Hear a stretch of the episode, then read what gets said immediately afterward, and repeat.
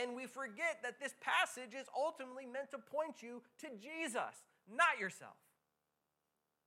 We can easily look upon the things that Paul says here as a self help manual for our life or for our church, but that's not the case. It is meant to reveal and point to you the only one who can give life, and that's Jesus. So as we come to this text, let us not come looking to it and how we can give ourselves a pat on the back and say, oh, what a good boy or good girl I, I've been. Let's, let's not come to it to see how we can improve ourselves, but rather let's come to this passage to reveal our sin, to reveal our weakness and our failures before God, so that we can cry out to God and seeing just how fully and sufficient Christ was and is for us, all by faith in Him alone. And by consequence, then, we will end up doing the very things that we're called to do in this text. So let the guilt of the law reveal our sins to convict us. Let the grace of the gospel uplift and comfort us. And let us follow our Lord and Savior out of gratitude for what he's done for us. Amen? Okay, so we're going to look at the text. 1 Thessalonians chapter 5 verse 14 it says this and we urge you, brothers, admonish the idle, encourage the faint hearted, and help the weak. Be patient with them all. Now, it's important to realize that Paul here is not addressing a special class of Christian. He's not just talking to the leadership of the church. For he says here, brothers, which is another way of saying fellow believers without distinction. So, leaders and non leaders if you have faith in Christ, this applies to you. So listen up, pay special attention to what's about to be said. Because the word urge here means a special call, a special attention to. Or put more directly, it's to all of us. Paul here is saying, All of you brothers and sisters in the faith, you all have this great calling upon your life to what I'm about to say. This is not just a pastor thing, it's not just a leadership thing, it's an all of us thing. And what is this calling then upon the whole church?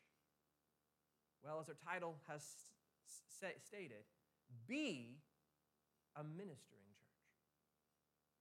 So, Paul then here in verse 3 talks about three different types of people we're called to minister to. Now, it's not, the, it's not a, a full list, but it's a major list. And he lays out the ways that we're called to minister to them. And it's important to realize that what Paul's saying here, it's not just a one time approach to these groups of people, but it's an ongoing approach to these people. Now, two things that I want to state before we look and define each group. First, I want to encourage you, I really want to encourage you and myself to let the Lord reveal to you how you should be increasing, or maybe just starting for the first time to interact with people the way that's laid out in Scripture here. It may be like, oh, I didn't realize I'm supposed to do that. Or maybe you can increase in it. Let the Lord show you how you have been missing the mark in these areas amongst the brothers and sisters in Christ in the Lord. And that could be people, right, in this church. That could be your believing spouse or your believing kids. And secondly, ask the Lord, okay, ask the Lord if maybe you are one of these groups of people stated here in this text. And maybe you haven't even realized it, or you've been trying to deny it. And pray then that the Lord will bring people in your life to help you turn away from pursuing such avenues. Or maybe, just maybe, you probably you may have to ask the Lord to help you listen to those who have already been ministering to you so that you don't ignore them or get offended by them. So okay, to the text. Paul states in 1 Thessalonians chapter 5 verse 14 he says for all of us, admonish the idle. Not idols, the idle. So, who are these idle people we are to admonish? Who are we should be, who should we be correcting, but not in a harsh way as in to provoke anger, right? Because when he's saying admonish. He's not saying beat them up. He's saying to correct them, but a way, in a way that helps mature and expands one ins, one's insight into Jesus and his gospel of grace to empower them in life. Well, for the direct context, the word idle is, doesn't just mean not being lazy or being lazy, but it means having a rebellious attitude and being disorderly for, not, for people not wanting to fulfill their church life and personal life callings and responsibilities. Not wanting, for example, to help move things along in the church or help the needs of the church or help with the needs at the home, being idle. But rather, they're being rebellious by neglecting and being careless with life's responsibilities ignoring and not being good stewards with what God has provided for them. And we get some specifics as to what Paul was speaking about, what he actually, what he directly has in mind. And he says this in his second letter. Yes, there is a second letter of Thessalonians. The second letter to them in Second Thessalonians chapter 3. For example, Paul speaks again about this idle people not wanting to use their God given gifts to provide a living for themselves, but would rather just have the church take care of them fully and gossip why they do it and complain why they do it. It says in Second Thessalonians chapter 3 verses 10 through 12 it says this For even when we were with you we would give this command if anyone is not willing to work let him not eat for we hear that some among you walk in idleness, not busy at work, but busy bodies, gossiping. Now, such persons we command and encourage in the Lord, Jesus Christ, to do their work quietly and earn their own living. So, the obvious application would be that we all should be encouraged to try to be our best in self sustaining ourselves financially and not to exploit the church to take care of our financial needs and to gossip while we do it. Okay, so there you go.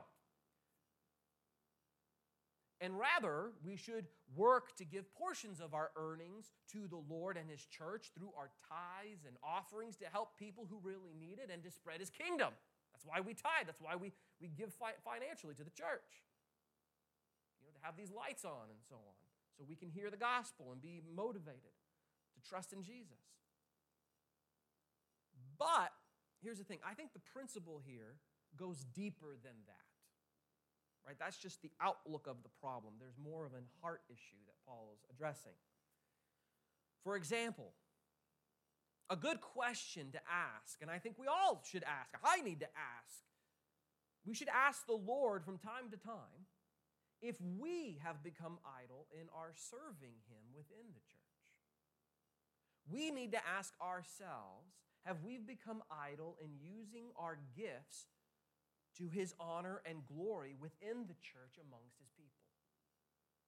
Have we been a bit rebellious in looking over the needs that have occurred within the church, thinking that someone else will take care of it? Have we come to a mindset saying, that's not my job, that's yours?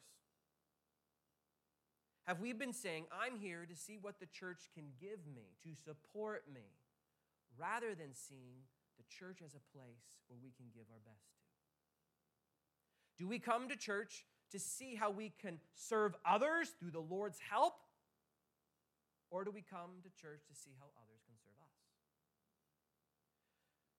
Do we come to give our time and efforts and gifts to bless others in honor of the freedom we now have in Jesus because He is and does provide more than enough for you and me?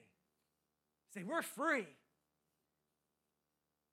Or do we idly sit by expected to be tended to because Jesus is not enough for us and we need more from His people? See, Paul says in Colossians chapter 3, verse verses 23 through 24. Whatever you do, work heartily, as for the Lord and not for man, knowing that from the Lord you will receive the, inher- his, the inheritance as your reward. You are serving the Lord Christ. Or in 1 Corinthians chapter 10 verse 31, he says, "So whether you eat or drink, whatever you do, do all to the glory of God." That is what in principle Paul is getting at here. The idle person serves self and not the Lord. So we admonish an idle person in whatever sense that he or she is being idle in. Like, for example, refusing to serve or care for the church in any capacity. Refusing to care for their children or husband or wife. Or people who refuse to work. Or people just being rebellious against their responsibilities in life. Whatever the case we are to help those who are idle to see how they can honor Christ by living out those God given responsibilities through what the Lord has revealed in Scripture.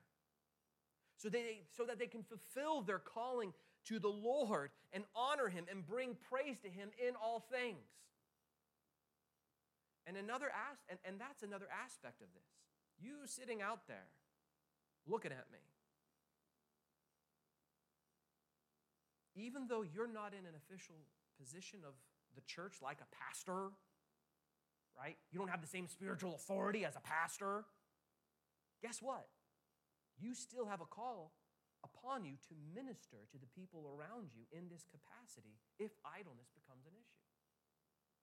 You are to still look out for your brother or sister who is walking the path of idleness and to admonish them from their idleness so that they can pursue and know Christ more and live from all that He has provided for them rather than to live for what others can provide for them. Because we have been freed. You're called to remind them of that freedom. We are to be a ministering church to each other in this area of life. Or put more bluntly, we are not to ignore or feel inadequate or intimidated in admonishing our brothers and sisters from idleness. We are not to say, well, that's their problem, that's their own issue, that's their own choice. It's not my problem. Because listen, just as they have been called to not be idle and follow the ways after, after God, you too are called to admonish them. Because that is the way that you also follow after. It's important to remember that Christianity is not a them thing, it's not an I thing, it's a we thing. We are in this together for Christ. Now, Paul then moves on in 1 Thessalonians chapter 5 verse 14 he says, "Encourage the faint-hearted." Who are these faint-hearted that need encouragement then? Well, I'll tell you. It's those who easily worry, those who quickly fret, those who are prone to discouragement in the Christian life, those who tend to just want to give up, give in, and be paralyzed in fear in this life. Not everyone is bold and strong in the Christian life. Though we would like to think everyone is strong once they come to faith, but that's simply not true. Not everyone can bear the burdens and trials and threats that come their way. No, there are those Christians who constantly run, in doubt, run into doubts, become depressed, have a gloomy outlook on life, that live in fear, that just assume nothing will work out, that just don't see how things are going to get better, that just don't see how God is going to take care of them fully. Or to put more bluntly, there are those who have major trust issues with the Lord over their lives. The stresses of life just keep bringing them down. So, how do we approach uh, approach such people? Paul says, don't admonish or correct rather encourage such people, uplift them, speak the truth of the gospel to the people, tell them that it's finished in Christ for them, and tell them that it's all going to be okay for them in the end because their end is with Him, even if they can't see it. Help them understand all things, no matter what it is. All things are working out for their good in Jesus. All things are only working for their betterment in Him because Christ has everything covered for them. Remind them, as Romans 8:28 says, "And we know for those who love God, all things work together for good, for those who are called according to his purpose." Or declare to them the truth of God, as Isaiah 57, verse 15 says. For thus says the one who is high and lifted up, who inhibits, who inhabits eternity, whose name is holy. I dwell in the high and holy place, and also with him who is of contrite and lowly spirit, to revive the spirit of the lowly and to revive the heart of the contrite. We may need just to pray with them and remind them who God is and what he is doing with them and to them, as Isaiah 53 4 says. Say to those who have an anxious heart, Be strong, fear not. Behold, your God will come with a vengeance, with, with the recompense of God. He will come and save you. And here's the thing we all can run into faint heartedness. Some tend to stay there for a long time. So, are you willing to admit that? Are you willing to admit that you're having a hard time and ask for encouragement in whatever you're facing? And if you are the one who are, who's asked, are you willing to only give encouragement in the Lord and not belittle them instead?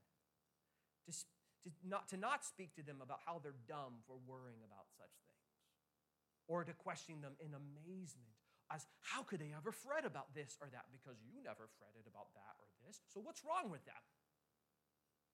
And so on and so on. But when asked, or if you see someone being faint hearted, can you remove yourself from the situation and rather encourage them to know that their all loving Savior has got their life covered? That He's got their back no matter what? For the for they don't need to hear the words, You can do it. They need to hear the words, It's been done in Jesus. They need to hear the words, as John 19 30 says, It is finished. That's the greatest encouragement you can give them.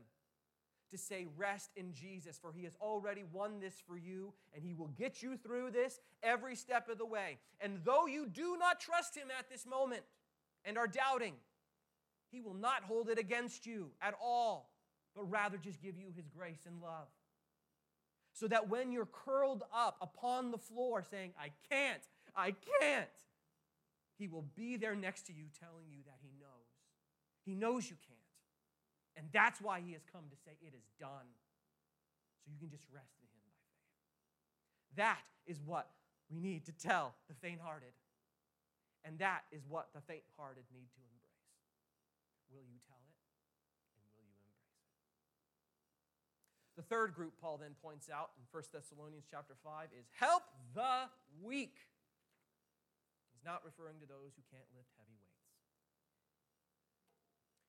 No, the word, so now this word, help, he says there, it means be committed to, cling to. So Paul here is saying, cling to the weak. And the weak here then are the spiritually weak, spiritually weak when it comes to immorality. Those who keep falling into temptation. Those that find it hard to resist the worldly pleasures of life in regards to sin. Paul here is saying, don't abandon those believers who are struggling with the same sins over and over and over and over again. Don't get frustrated and give up on them. But be there for them. Stand beside them. Shoulder their burdens with them. Remind them that they belong to the church. Remind them that they have a family of believers who love them in Christ, even with their struggles with sin. But more importantly, lay hold of them through reminding them that Christ will never let them go, even in the worst of sins, no matter if they are repeat offenders of God's law. For Christ cried in Mark 15 34, My God, my God, why have you forsaken me? He was forsaken for our sin so that we would never have to be. And so it is important for all of us to remember that Christ does not abandon his own. No matter how great the sin is or how many times it comes about. Because Think of this. Think of this. For if we are to forgive our brothers and sisters who sin against us an infinite amount of times, as Jesus told Peter, in Matthew chapter 18, verses 21 through 22, it says this Then Peter came up and said to him, Hmm, Lord, how often will my brother sin against me? And I forgive him. As many as seven times? Can I be done after seven times and say I'm out? Jesus said to him, and I'm sure so lovingly, I do not say to you seven times, but 70 times seven. If that's the case, the way we're called to interact with those who sin, then we should encourage those who are struggling with sin, saying, Christ will also always forgive them, always forgive us, and will never give up on us, even if we sin against him constantly with the same sin, for he forgives unconditionally. We all need to be reminded at times in our weakness and our weakness of sin to know that Christ has, has not and will not abandon us. Those who have faith in him, even with as little or as small of a faith that we may have, that it may be, he will not remove us from him, but rather just love us. Just as Isaiah 42, verse 3 says, A bruised reed he will not break, and a faintly burning wick he will not quench. To put this in perspective, okay? To see what Paul is getting at here. Church, what Paul is getting at. Church should be the first place you go to when you mess up. People in the church should be the first people to come to your mind when you fall back into sin and go looking for help. It shouldn't be the last place you would ever go in fear of judgment. Sadly, I think times we become very afraid. So I ask Are you someone that people can come to help with their sin, knowing you won't abandon them or get frustrated with them, but rather will cling to them to help strengthen them? Strengthen them in Jesus and remind them of the unconditional forgiveness and unconditional salvation they have in Him. And then lastly, Paul says in response to all of this, in 1 Thessalonians chapter 5, verse 14, be patient with them all. So you know what that means? Your ministry to people then in this church, our ministry as a church to struggling people with what has just been mentioned in those categories, our ministry in the church needs to be marked by anger, marked by frustration, marked by harshness, by patience with all of them, marked by long suffering with them, marked by a long temper with all of them, and not a short, quick, or quick, piercing, harsh action or response. For no matter what you may think of how big of an issue that you think it is, which it might very well be. God's way for you to deal with admonishing the idle, encouraging the faint hearted, and helping the weak in all cases is to be marked by patience, not by harshness, no matter how much of a thorn or how annoying someone is to you in any of this. For God Himself is patient with us as Psalm 145, 8 through 9 says, The Lord is gracious and merciful, slow to anger, and abounding in steadfast love. Lord is good to all, and his mercy is over all that he has made. So, what's God's will for you in all of this and how to approach people? God's will for you and me as we minister to people is to be one of patience. willing to bear the pain in dealing with people, willing to go the extra mile with them, willing to give that extra undeserved time and say that same thing yet again for the hundredth time, even though they keep ignoring you. See, I heard one person say this, and I think it's great. It summarizes this. I heard this way back. Church should be a place where sin does not shock and where grace still amazes. That's the type of ministry our church is called to do amongst each other. Is that us? Is that our church? With all that's been said here today, is that true of you and me? Does sin shock? Does grace still amaze? If we're honest, we don't live to, up to all that that has been said here in our approach with people. Sometimes, maybe, but not all the time. This is an all the time thing. And on top of that, in fact, we may have areas in our own lives that the very things of being idle or faint hearted or spiritually weak we're dealing with, on top of not being patient or admonishing. That's kind of bad news. But remember, the gospel is good news. And the goal of all this is to point you to Jesus not to have spiritual navel gazing. Okay? The goal is to have you look to Christ. So notice then, with all these people, with all these issues, major issues, guess what? They're all the church. They're still believers. People who God calls his own, even with all these sins and failures and inconsistencies. These broken people are still considered the church. How is that possible? Well, because they're all saved by grace through faith alone in Jesus. He was the perfect sacrifice for their sins, He was. Jesus fulfilled all the requirements of the law before God so that all these people could be declared justified before God and enjoy his wondrous blessings and love and fellowship forever, even though they were struggling hard with sin. And guess what? That's the same for you and me if we have faith in Christ. For though our sins have been revealed to us here today in this passage, and I pray that they were. That's what the Holy Spirit does, He convicts. But then at the same time, He also gives us full assurance that of, of our salvation because of the gospel of Jesus Christ. That through Him we believe by faith alone that He has covered all of our sins, just like these struggling Thessalonians by His life, death, and resurrection. Fulfilling all the requirements before God so that we can be His children by faith alone to just receive His grace the gospel says all is done in Jesus and we are to rest in him. Even if we fail at the very things mentioned here today, his grace does not leave us, love does not abandon us, nor will he ever forsake us. For it's finished in Christ for all of us by faith alone in him.